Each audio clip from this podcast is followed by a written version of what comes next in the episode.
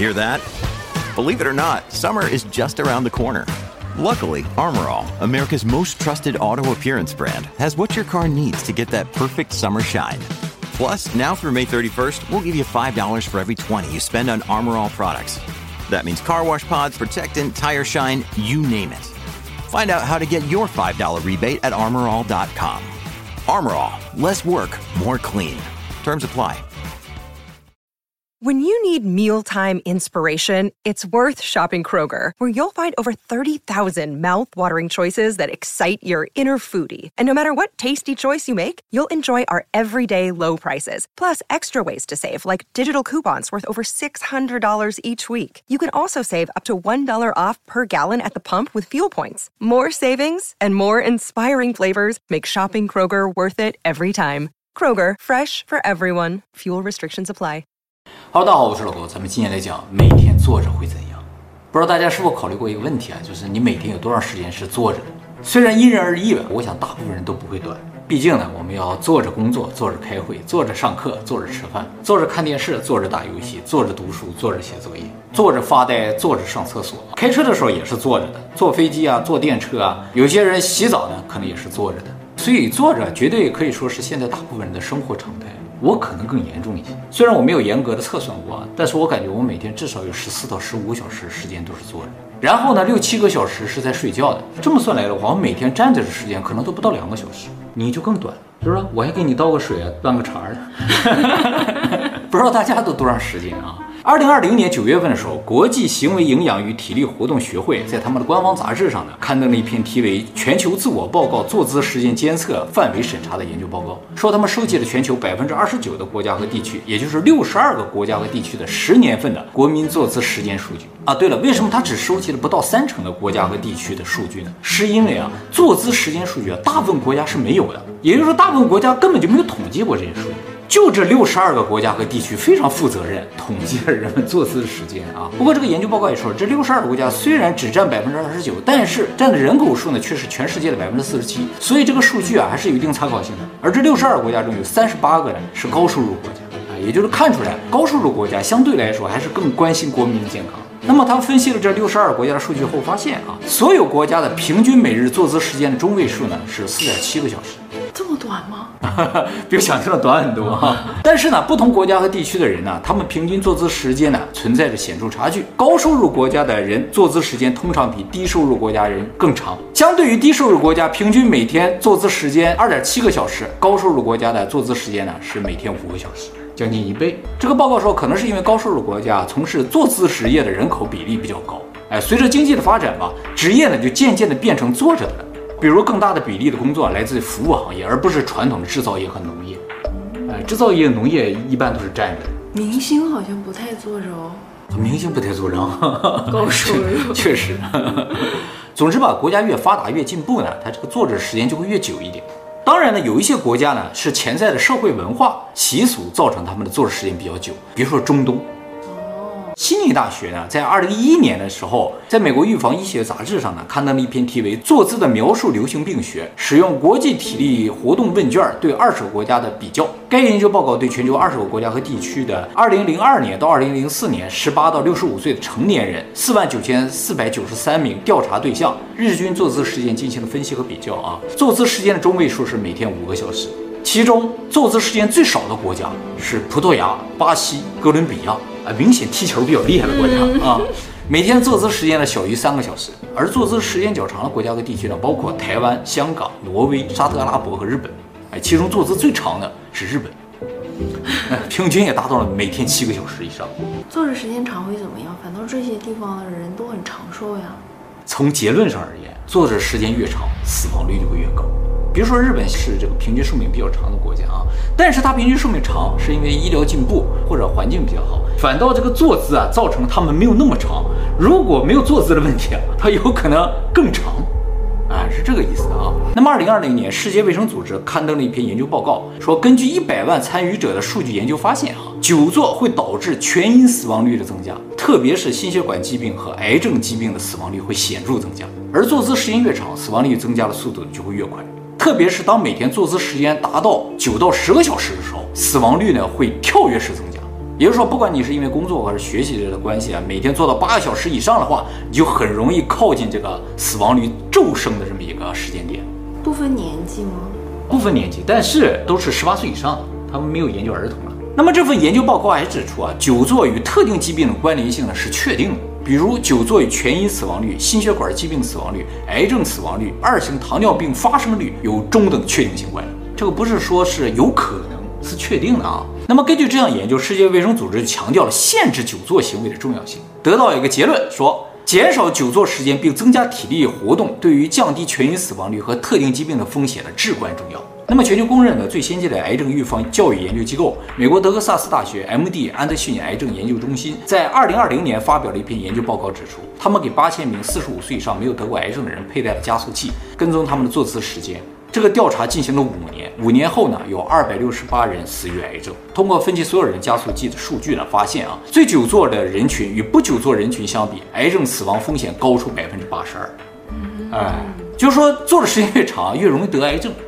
那怎么不一起研究一下那些久坐又不得癌症的人是因为什么？癌症啊，是多方面因素共同作用结果的，这只是其中一个原因。所以那些不得癌症可能有其他好习惯，这个我们会陆续介绍给大家的。而且这个研究还发现，如果能减少一定的坐姿时间，并增加相同时间的体育锻炼的话，可以显著降低癌症的死亡风险。比如每天用三十分钟的轻度体力活动，比如说徒步来替换坐姿的话，可以将癌症风险呢降低百分之八。哎，如果换成中度的活动，比如说骑车之类的，这个癌症风险可以降低百分之三十一。所以用体力锻炼代替坐姿的话，可以明显降低癌症。另外还发现，久坐会让血压升高、血流速度减慢，增加心脏病和脑梗塞的风险。二零一九年，美国堪萨斯州立大学的研究团队呢，在美国心脏协会杂志上发表研究报告，指出，如果人保持坐姿三个小时，人的动脉血管就会硬化，弹性下降百分之五十。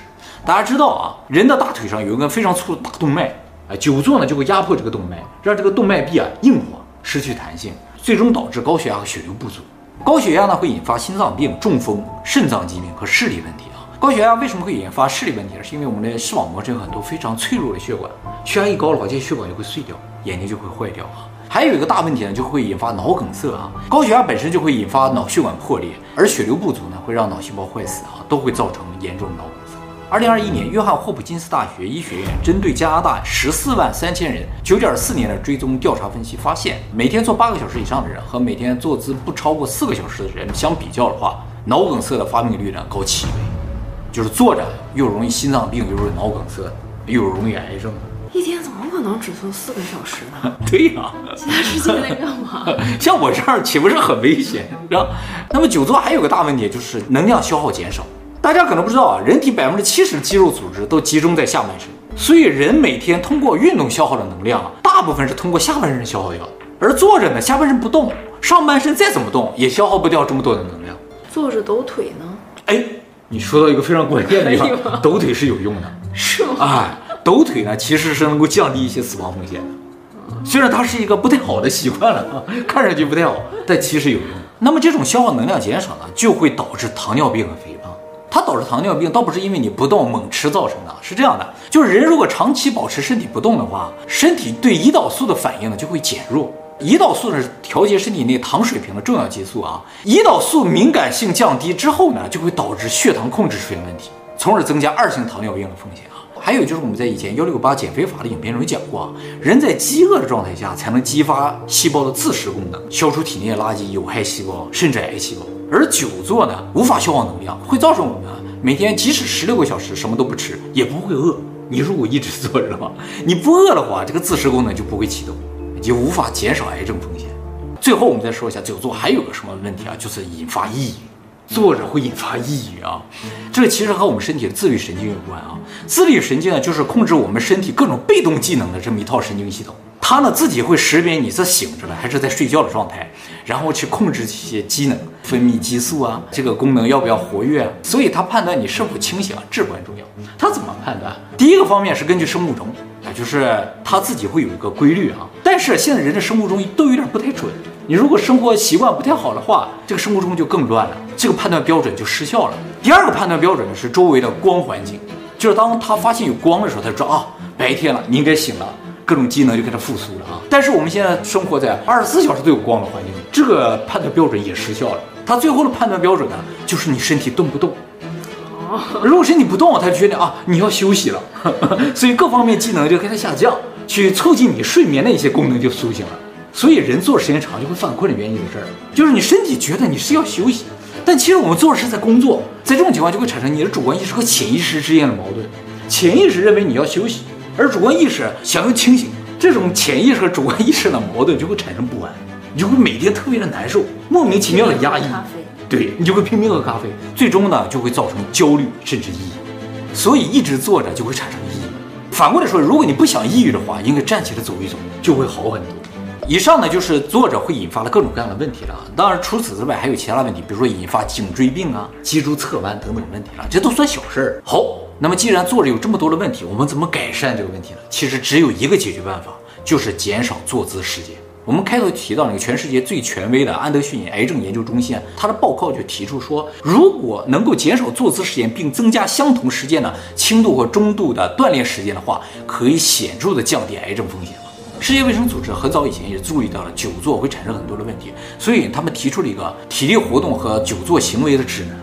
那么根据这个指南呢，五到十七岁的儿童和青少年每天要至少进行六十分钟中等强度或高强度的身体运动。每周至少三天进行高强度的有氧运动，以及加强肌肉和骨骼的活动。什么叫中等强度有氧运动？就是在运动过程中啊，你能感觉到明显心跳加快，但是呢还能正常说话，叫中等强度。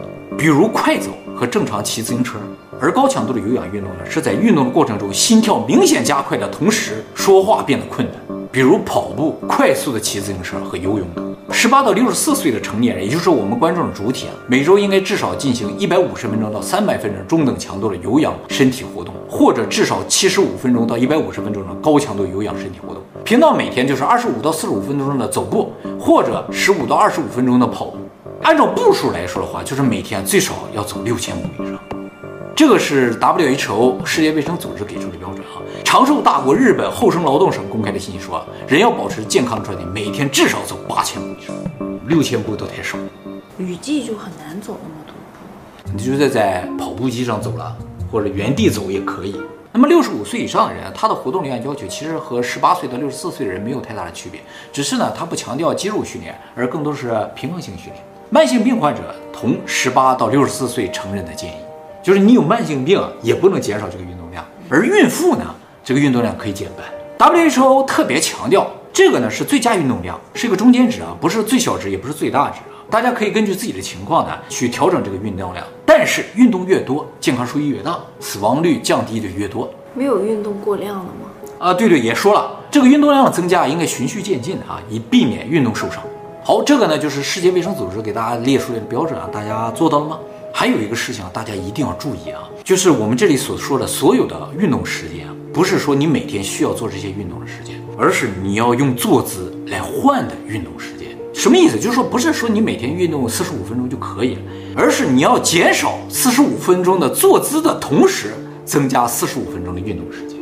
前提是一定要先要减少坐姿时间，不然啊，你运动再多，死亡率也不会减少。二零二一年，京都府立医科大学医学院发表研究报告说，他们根据六万名日本人平均七点七年的追踪数据分析发现，坐姿时间越长，死亡风险就越高，且这种关联呢，在高血压、脂质异常症、糖尿病患者中最为明显。最重要、最重要的是，研究发现，即使增加余下时间的身体活动量，也不能完全抑制由于坐姿时间长带来的死亡风险。而。高血压和糖尿病很多都是家族遗传的呀。对，那你就更不能做时间长。拼的还是基因和锻炼。那倒也是，但是你不能让这个事情恶化或者提早到来，是不是？哎，所以如果你真的想要降低死亡风险的话，首要呢不是增加运动量，而是减少坐姿时间。现在有很多精英人士啊，他们工作的时间也很长，然后下班的时候还拼命的运动，其实这并不能减少你死亡的风险，因为你下班不断的运动，也不能够减少你坐姿的时间嘛。所以需要缩短上班时间。对，这是关键。你如果真的是精英的话，就减少一点上班的时间。哎，那像谷歌的那种工作方式，那就很好，很健康。就是你在上班的时候也能有一定的时间来活动活动。其实这个间断非常重要。比如说，同样是做两小时休息十分钟，你最好呢是做一小时休息五分钟，做一小时休息五分钟，而不是做两小时休息十分钟。怎么知道这个事情呢？是这样的，就是如果你没有办法减少你的坐姿时间，就有些工作它就没有办法减少啊。怎么才能降低你的死亡率呢？就说你每做三十分钟，就站起来一秒，一秒就行，就能降低死亡风险。哦，这样。哎，你站起来这一秒啊，一方面是让你血液疏通一下，哎，这个高血压的问题解决了一下；其次就给身体中枢神经一个信号，自律神经一个信号。哦，我醒着。我醒着，我没有在睡觉，我没有在睡觉，就降低抑郁的风险，就站起来一下就可以。